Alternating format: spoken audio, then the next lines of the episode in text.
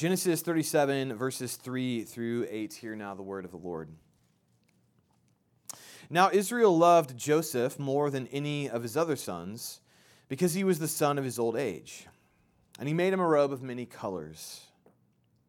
But when his brothers saw that their father loved him more than all his brothers, they hated him and could not speak peacefully to him. Now Joseph had a dream, and when he told it to his brothers, they hated him even more.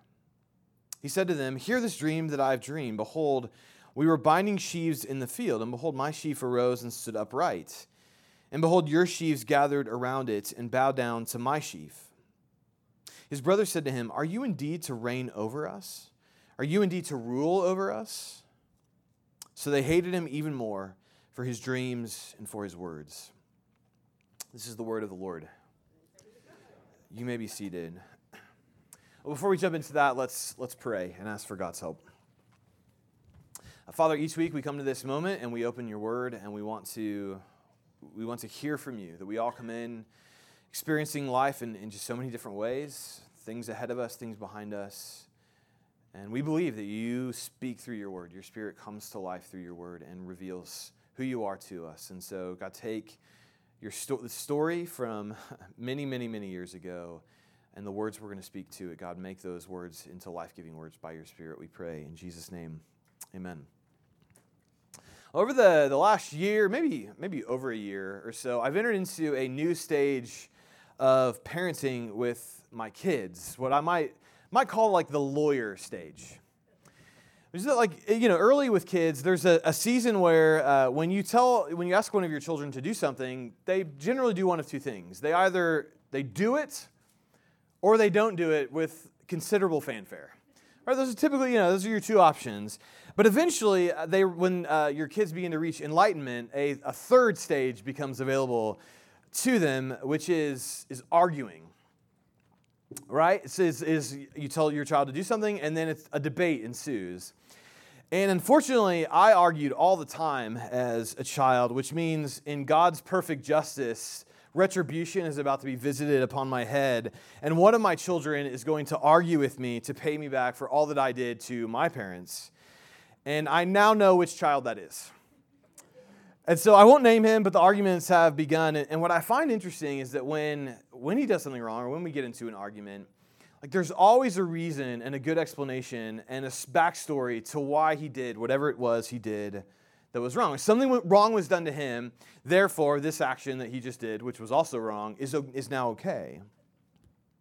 And of course, like that's all we all think. We all think that when something harmful is done to us, it justifies us to harm in response. That if something is, is wrong uh, done to us, that opens the door for us to maybe you know, play with a little bit of wrong ourselves. And often what happens is when the worst is done to us, the worst in us comes out. And so this morning we're going to start the final like narrative arc of the book of Genesis. We've been here, uh, you know, for a long time. We, we started sort of the, the creation narratives. We moved to the life of Abraham. Then we moved to the life of Jacob, and now we're moving to the life of Joseph. Jacob, who last week we, we heard became Israel, that's his new name. Uh, Israel's son, Joseph, the final narrative arc in Genesis. And what's really interesting about Joseph's narrative arc is that unlike all the other narrative arcs, Joseph really he doesn't have significant weakness. That actually when the worst is done to Joseph, he responds with the best. That unlike the rest of the Genesis, which is like us, the worst is done, the worst comes out. With Joseph, the worst is done and the best comes out. And that's where we're going to start this morning, is because like that's that's I think where we all who we all want to be like when the when when bad is done to us, we don't open the door to, for us to respond in kind. We actually like how, what would it what would it be if instead of us that if when truly awful things are done to us, we respond with beauty and uh, uh, the best, the, like the best possible kind of life. That's what Joseph's narrative arc does. And so we're going to start with where Joseph's narrative life begins, which is the story about his brothers and envy. And so we're going to kind of we're going to break the story down in kind of through the three main characters in the story, which is, is Jacob or Israel, his new name, Israel, the brothers, Joseph's brothers, and then Joseph. So first, Israel. And last week, as, as I said, Jacob, he wrestled with God and, and then he is given a new name. It becomes Israel. And over the next few chapters, which we, we didn't go into, we didn't preach from, Israel will reconcile with his brother Esau. He'll bury his father. And the focus of the story will move from Israel and his life to the life of his sons, the beginning of the 12 tribes of Israel, which will shape the rest of the narrative of the Hebrew scriptures. But like each transition point, when we move from Abraham to Isaac, we had this problem. When we move from Isaac to, to Israel, we had this problem. And now when we go to Joseph, we have this problem again. It's verse 4. Uh, actually, no, it's verse 3, sorry. Now, Israel loved Joseph more than any of his other sons because he was the son of his old age, and he made him a robe of many colors. This is a theme that has come out repeatedly, which is that a father shows open favoritism towards one of his sons as opposed to another. And this becomes so pronounced in this narrative. Israel actually he creates a like a, co- a, code of many colors in case there's any doubt about who his favorite is it's like he takes a highlighter and he just highlights all over his son it's like everybody i want you to see he's my favorite in case this wasn't clear i'm going to put just giant color uh, on my son. This is my favorite son. And we like reading this narrative, we're like, why would you do that? Even if you had a favorite child, like you would never do this openly. This would create all sorts of problems. Why is Israel doing this? And the short answer is he's doing this because this is what was done to him. And if you go back to Jacob's narrative, the beginning of it, it began with, with, with Isaac, Israel, Jacob's father, showing open favoritism to his brother Esau over against him, which created enormous problems in Israel's life. And that, but that like raises the question: Why would why would he do it again? Why would he repeat what his father did to him that was so harmful that ruined so much of his life? Why would Israel go and repeat the same mistake? If Jacob knew how horrible this was in his own life, why did he do it to his own sons? And the Bible's answer to that question is, is sin. And in our day, sin ultimately, it's, it's sort of, it's almost a silly concept or an abusive concept. It's sort of one of those two concepts. If, if, if you talk about sin, it's either silly or it's, it's abusive. And Francis Spufford, in his book Apologetic, which I think he has written uh, the most compelling chapter on sin I've, I've read. Um, you have to have a strong stomach for strong language because he has different conventions than probably is typical in the Christian world. But he writes about sin and he says, like, essentially, we've turned it into this silly co- concept about its, its indulgence or its enjoyable naughtiness. And so he writes this about how it's difficult to talk about this really important biblical idea. Here's what he says about sin. So the result is when you come across someone trying to use sin, this term, in its old sense, in the way the Bible actually like means when it uses this term, uh, you, may, you, may perfectly, um, you may know perfectly well in theory that they must mean something which isn't principally chocolatey, and yet to the modern mood music of the word, it's is so insistent that it's hard to hear anything except an invocation of a trivially naughty pleasure. If someone talks gravely and earnestly about what a sorrowful burden one of this, those is, the, the result will be to make the speaker seem swiftly much, much more alarming than the thing they're getting worked up about. For which would seem to you to be the bigger problem, the bigger threat to human happiness? A plate of pralines or a killjoy religious fanatic denouncing them? Right? He's British, so he goes plate of pralines. I don't think that, that works in our American context. But he's essentially saying if, if when this, the word sin is thrown out, you think of like a bowl of ice cream, that's just not, like it's not serious. You're, not, you're to think that that person needs to chill out. And yet, when the Bible talks about sin, it's not, it's not enjoyable naughtiness, it's not indulgence. Something much, much more nefarious, much more complicated.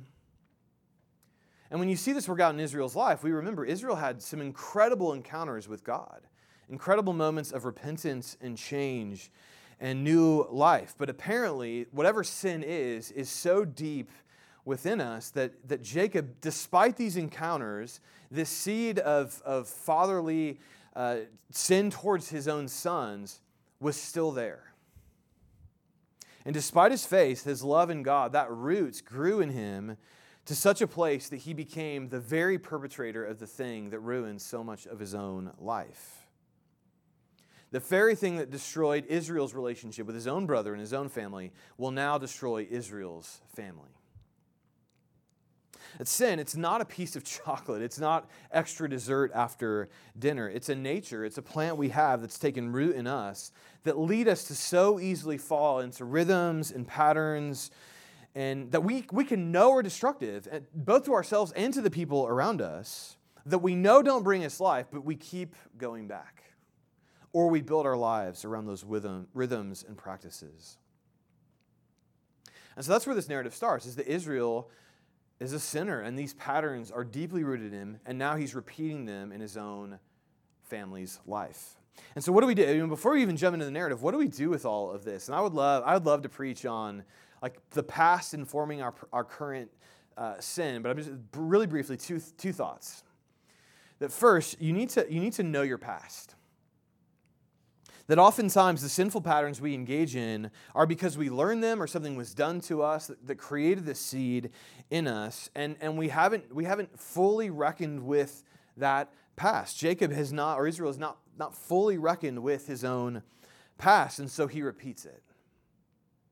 And as you think about like your own destructive patterns in your life the way sin works itself out into your own life your own patterns rhythms things you do you just keep coming back to that you know are destructive and yet you don't stop ask the question what in my past might, might be fueling my future? Right? What in my past might be encouraging these rhythms, these habits, these practices that I don't want to keep doing, and yet I keep going back to? And that's often the work of, of counseling or therapy, is the therapist will often start there. What in your past is, is important? And they'll dig around there because often our past informs our future. There's a lot more there, but that's where the story starts. Israel's repeating the sin that we saw from Abraham with his favoritism of Isaac over Ishmael. It repeats again with Isaac in favoring Esau over Jacob, and now again. And this time it's going to have even more destructive consequences. So, one, you, you need to know your past if you're going to deal with sin. Right? Not a plate, this isn't about a plate of chocolate. This is about a patterns, rhythms, practices you have. All of us have. You need to know your past to understand your present. Secondly, you need to, you need to take sin seriously. And when I first moved into our house uh, about four years ago, we uh, there was one of the first things my neighbor to uh, that was right next to us said to me was that he's like, "Hey, you've got this plant in your backyard, and like you, it's it is it is a train wreck. You need my help, let me help you take it out." And I saw it, and it was this small little thing. I was like, "I'll be fine." And so I went, I doused, I you know, I doused it with uh, with weed killer and pulled the thing out, tore at the roots. Thought I got it, right? Thought, it, you know, I got this thing. Um, and the next year, uh, it was right back to where it was what I before I'd done the year before. So the, the second year, I, I went even more aggressively at it and like even took out more of the root system and, and doused with even more uh, weed killer. And this time, I'm like, I've got it. Um, and unfortunately, our projector it died this morning, and, and so I don't have a picture. If you if you saw the picture of that plant today, you would see that for two years I've done nothing because I've given up, and it's almost as tall as my house now, like 20 feet in the air. Um, and listen, if you're a yard guy and your yard looks immaculate, don't judge me, and I have no interest in your opinions, okay? Just to be, to be clear about that. But the reality is, when my neighbor came to me and he gave me ample warning that, listen, this thing is not normal, let me help you. And I was like, no, I'm fine. And the Bible, in similar ways, like offers you ample warning about your own destructive patterns that all of us have this in us, all of us. You can have close encounters with God in your past and you, you haven't dealt with sin. Jesus' fundamental biggest enemies were not people who were just living it up and doing whatever. They, it was the religious leaders of the day who, who fundamentally opposed Jesus at every turn. Which means you and I in this room, if your reaction is, yeah, I repented of sin back when I became a Christian years ago, and your thought isn't, there are still things planted in me that could grow into this giant plant. If that is not your response to sin, you're not taking sin seriously. And you're going to end up, like Israel, repeating similar patterns and practices and rhythms and habits in your own life. That's why I find, and, and, and not just from a religious sense, but sociologists would say one of the most powerful things about AA is that you begin each meeting by saying your name and that I, I am an alcoholic.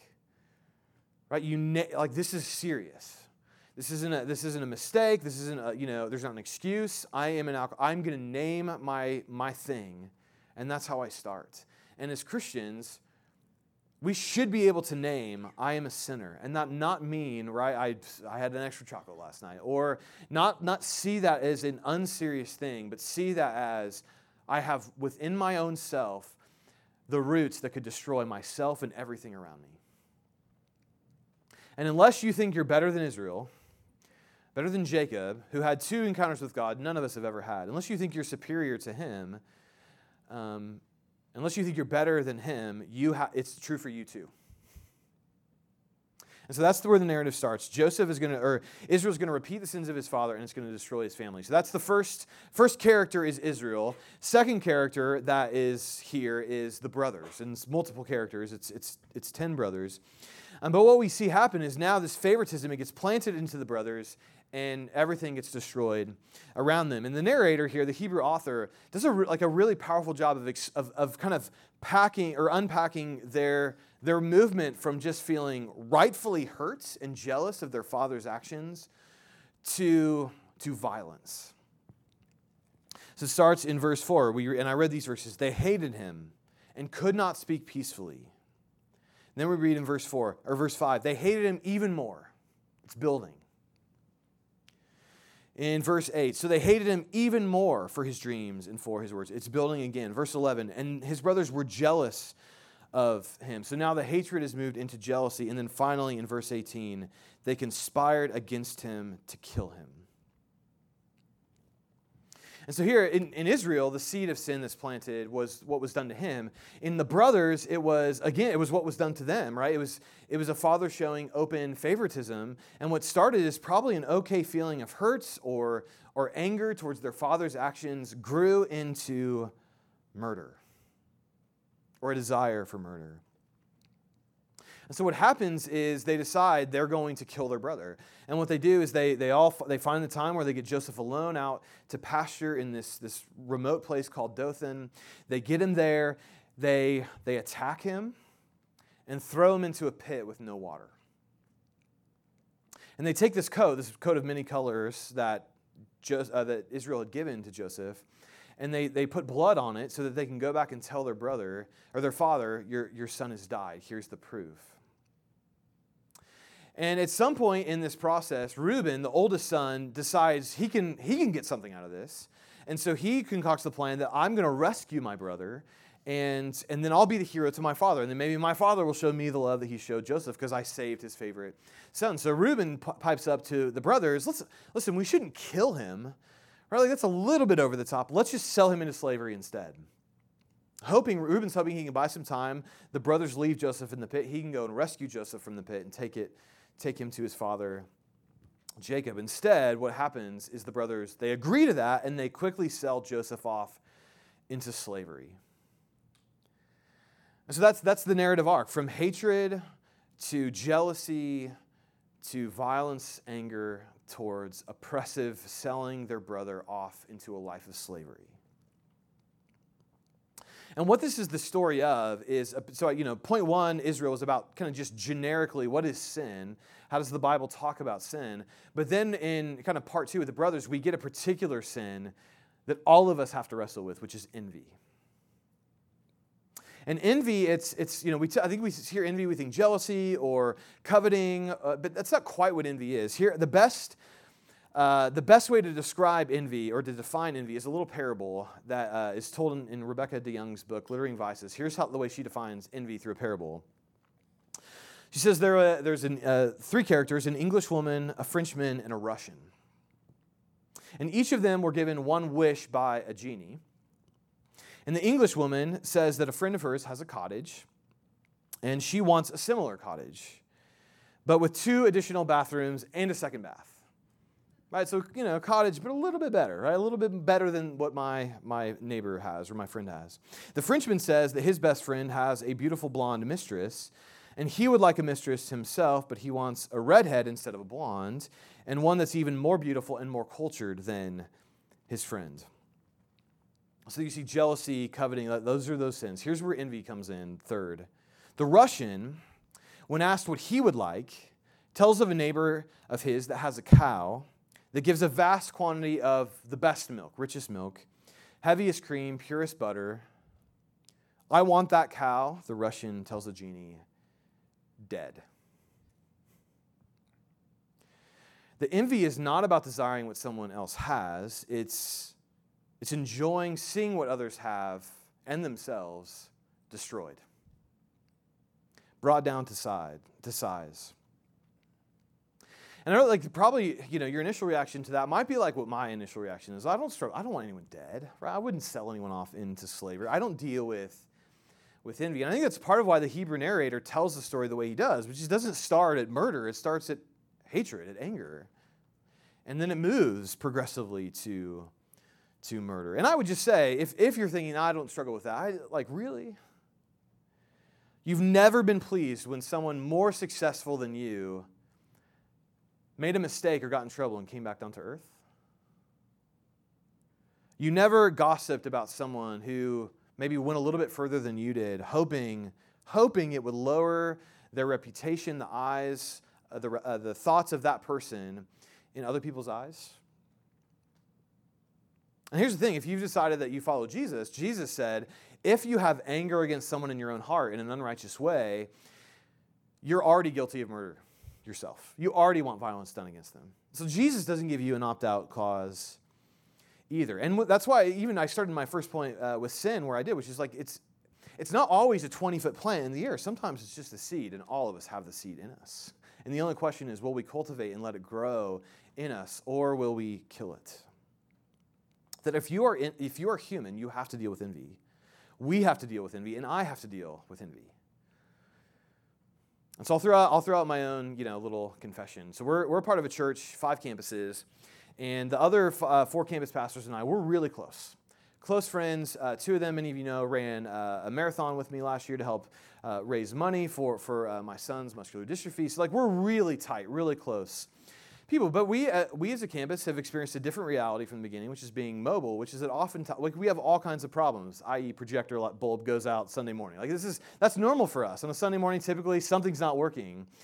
And listen, there have been many times, Monday morning updates, someone has talked about something uh, that broke for them on a Sunday morning, like the one or two times that happened for them in that year. And they're like, it was so hard, and everybody freaked out. And I'm just thinking, like, that was that's that was like two weeks of ours last. And and then a part of my heart goes to, yeah, it's hard, isn't it?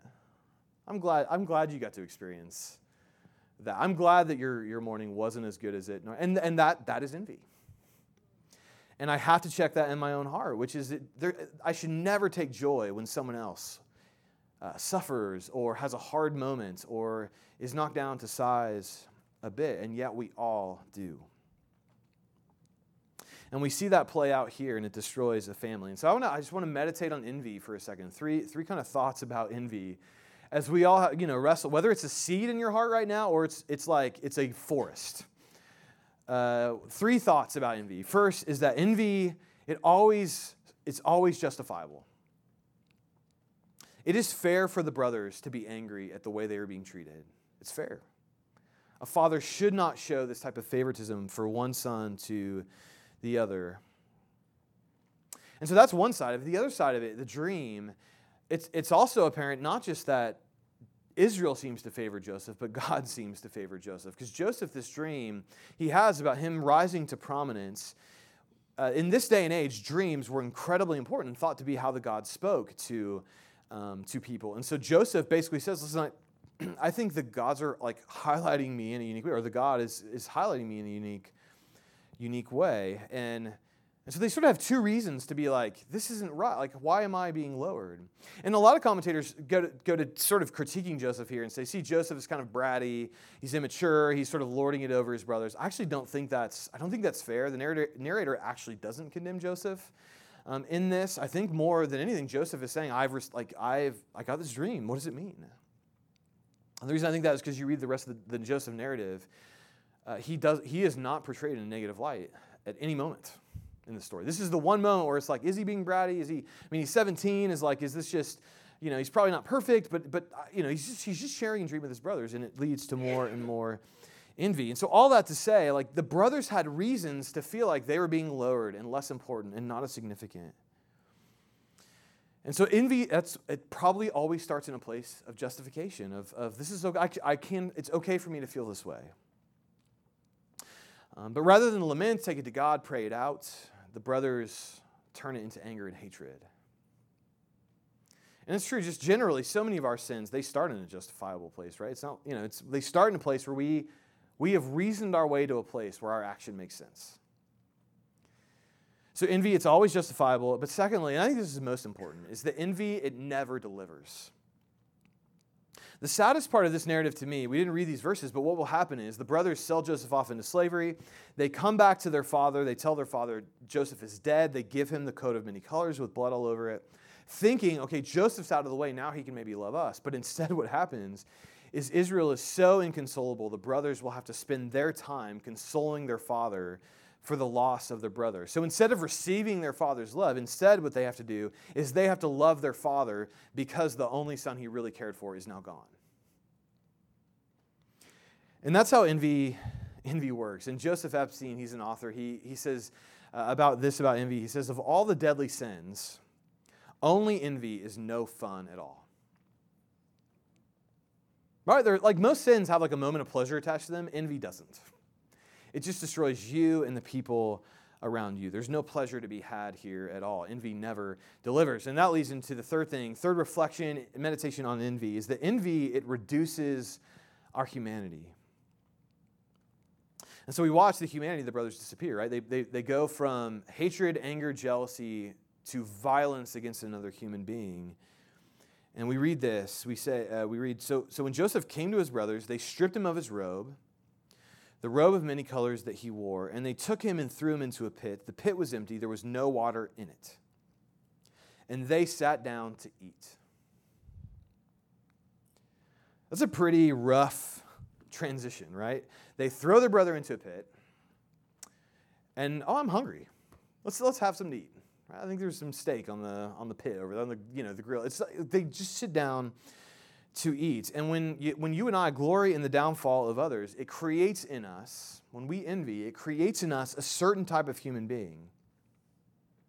When a political opponent of ours falls or says something, says something dumb and they're, they're mocked for it, or when a celebrity falls and we enjoy that, we enjoy their downfall, we are doing something to ourselves which is why I started by saying sin is it's not a place it's not a you know piece of chocolate. It's not it's not naughty pleasure uh, that for us to engage in. I mean, to some extent, yes, but what sin really is is a seed planted in us that, when when grown to full reality, makes us awful people that reduce the humanity of those around us. And envy, glorying and, and enjoying in others' suffering or others falling, has nothing good in it for us but to reduce our own humanity. So, this has been a really encouraging sermon so far, um, right? Take sin seriously, right? Israel didn't, and it ruined his, his, his own uh, children. Take envy seriously. It's no fun. It's not going to bring anything uh, good into your, your life. So, that's one and two. So, the third character, Joseph. And admittedly, like Joseph's pretty passive in this story. And this story is more about Israel and, and Joseph's brothers to sort of set the trajectory of the story, where we're, we're headed. And, and yet, I'm going to I'm to jump into the future of this, what's ahead in the narrative, many of which you, you're probably familiar with, without fully going um, there. But, but my basic point is Joseph will have every reason to use this, this moment, this part of his life story, to do harm to other people. He will have many opportunities for the harm that's done to him, for that to bring out the worst in him. But what we find repeatedly is that when the worst is done to Joseph, the best comes out in him. And in fact, Joseph will have an opportunity to destroy his brothers in the future. The dream will come true. But what we find when that moment comes, when Joseph can repay his brothers in full for what they've done to him, when evil has been done to Joseph, his best comes out, beauty comes out in him. And in fact, in another story, a couple weeks from now, and we'll talk about this at length forgiveness, reconciliation, that will happen. Um, but the next time there will be eating with Joseph and his brothers, it won't be Joseph in a pit with his brothers eating without him. It will be Joseph at a feast at the head of the table, having invited his brothers to eat and feast with him in forgiveness and reconciliation and making all things right amongst his family. This beautifully, uh, beautiful overturning of this story. And, and that's what I think all of us, like, we want that to be our lives, right? When something wrong is done to us, we don't inject wrong back into the world, but we inject something beautiful, something good, something wonderful. And if you want that to be true, uh, you know, so sin, envy, how do we de- how do we deal with this in a positive construct? How do we take it in the direction of Joseph? How, when evil or, or, or wrong is done to us, how does good come out of us? Two, two quick thoughts as we end this morning, as we meditate on this text, as well as what's ahead in Joseph's life, is the first, the first thing is to speak grace. The one of the, I think the informative verses that help us, because a lot of what this passage is, is like, hey, here's how everything falls apart. Um, it's a lot of just depicting sin and its reality. But I do think you get a hint in verse 4 of how things could have gone differently. And we read, uh, when his brothers saw that their father loved Joseph more than his brothers, they hated him even more and could not speak peacefully to him. That the first things that the first thing that goes is, is kind language towards their brother, kind words toward their brother, grace towards their brothers. Uh, which means that if envy like leads us to, to not be able to speak grace towards another person, a great way to kill envy in us is to do that intentionally, to speak grace towards others. As you've been processing this this morning, like who are you most likely to be envious of? Who are you most likely to enjoy the downfall of someone else? Like who that who might that be? Well, this week find an intentional way to speak grace towards that person or to that person if you know them. One of my life verses, uh, it's Ephesians 4.29, and there Paul the Apostle writes, Don't let any corrupting talk come out of your mouth, but only such as good for building up, as fits the occasion, that it may give grace to those who hear. Now, for a long time, adults use this verse to uh, tell people like me in middle school, this is the no cussing verse and there's like five words you're not allowed to say. It's corrupting talk. Don't let it come out of your mouth. And that's, you know, you can probably use that for that. That's not what Paul's saying exactly. He said the point isn't to say don't say corrupting things. Um, his actual point is, is that you should say grace filled things. Right? Your words should give grace to those who hear them. I think that's just a great that's a great thing to do later today, is just to meditate. Of all the many words that we spoke this week, how many gave active grace to the ones who heard them? You know, 5%, 10%, 20%? Right? Are my words giving grace? So speak grace. It's a great way to kill envy. And you, I think you see this right? In our, our, our, just tense cultural moment, there's just moments when it's like obvious that two people agree, but they can't, they can't say that. And that's, that's envy at work, is I can't speak kind words anymore. I can't, well, there's no more common ground. I will speak no grace to you. So undo that. Speak grace, one. And then secondly, and this is, this is jumping a little bit ahead to Joseph's narrative, but you need to forgive absurdly.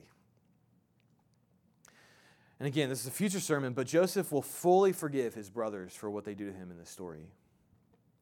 And we'll do an entire sermon on that, that uh, in a few weeks. But, but when was the last time you forgave someone when, when you shouldn't have?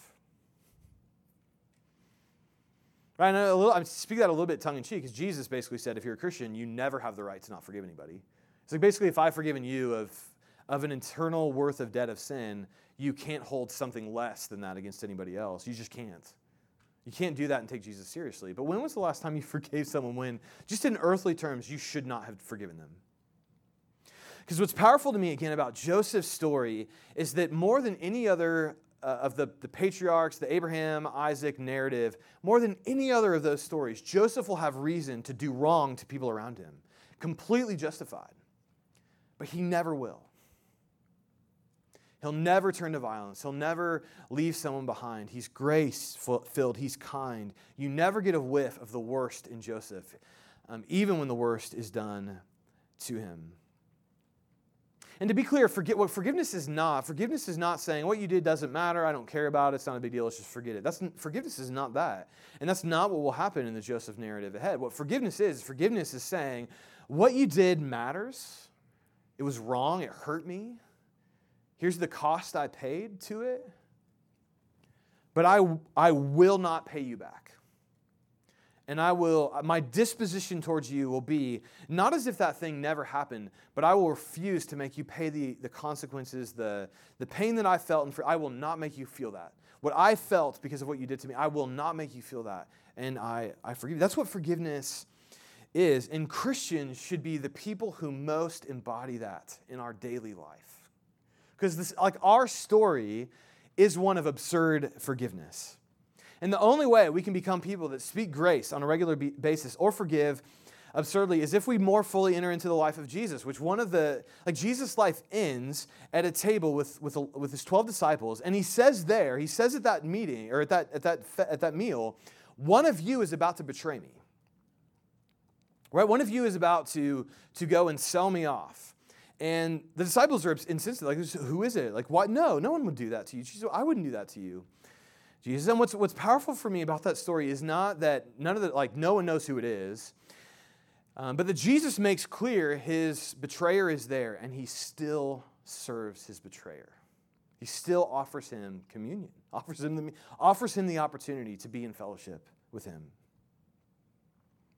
And we like we reenact that story every week. We gather our, our, our as a community around the table of Jesus, around the same meal Jesus was eating with his disciples in that, that moment. And we who spend our week in envy or in sin and not dealing with the things in us that are broken or wrong or not who we should be, we get to gather around his table and he eats with us and he both speaks grace to us and he also offers for, for absurd forgiveness, right? He speaks grace. He says, This is my body, it was broken for you. Like it's hard to be more gracious than to give your own life to someone else. And he forgives absurdly. He says, This is my blood of the covenant, which is poured out for many for the forgiveness of sins. His forgiveness is his blood shed. And so we're going to do that.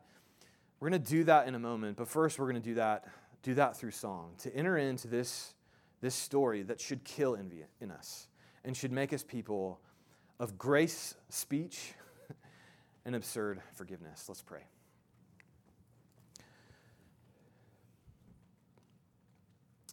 Father, having confessed already that envy, it's, it's a part of my experience. It's part of what I think, do, say. And then I, I look at, at, at Jesus, who, who is here to meet us with forgiveness and kindness and a word of grace. God, the only way we can be people who leave behind envy and don't, don't recreate it in ourselves, the only people who can, can leave sin behind and, and respond with, with truth and beauty and goodness when wrong is done to us is for us to more fully enter into the story of Jesus. And so now, God, as we do that through song, help us. I pray in Jesus' name. Amen.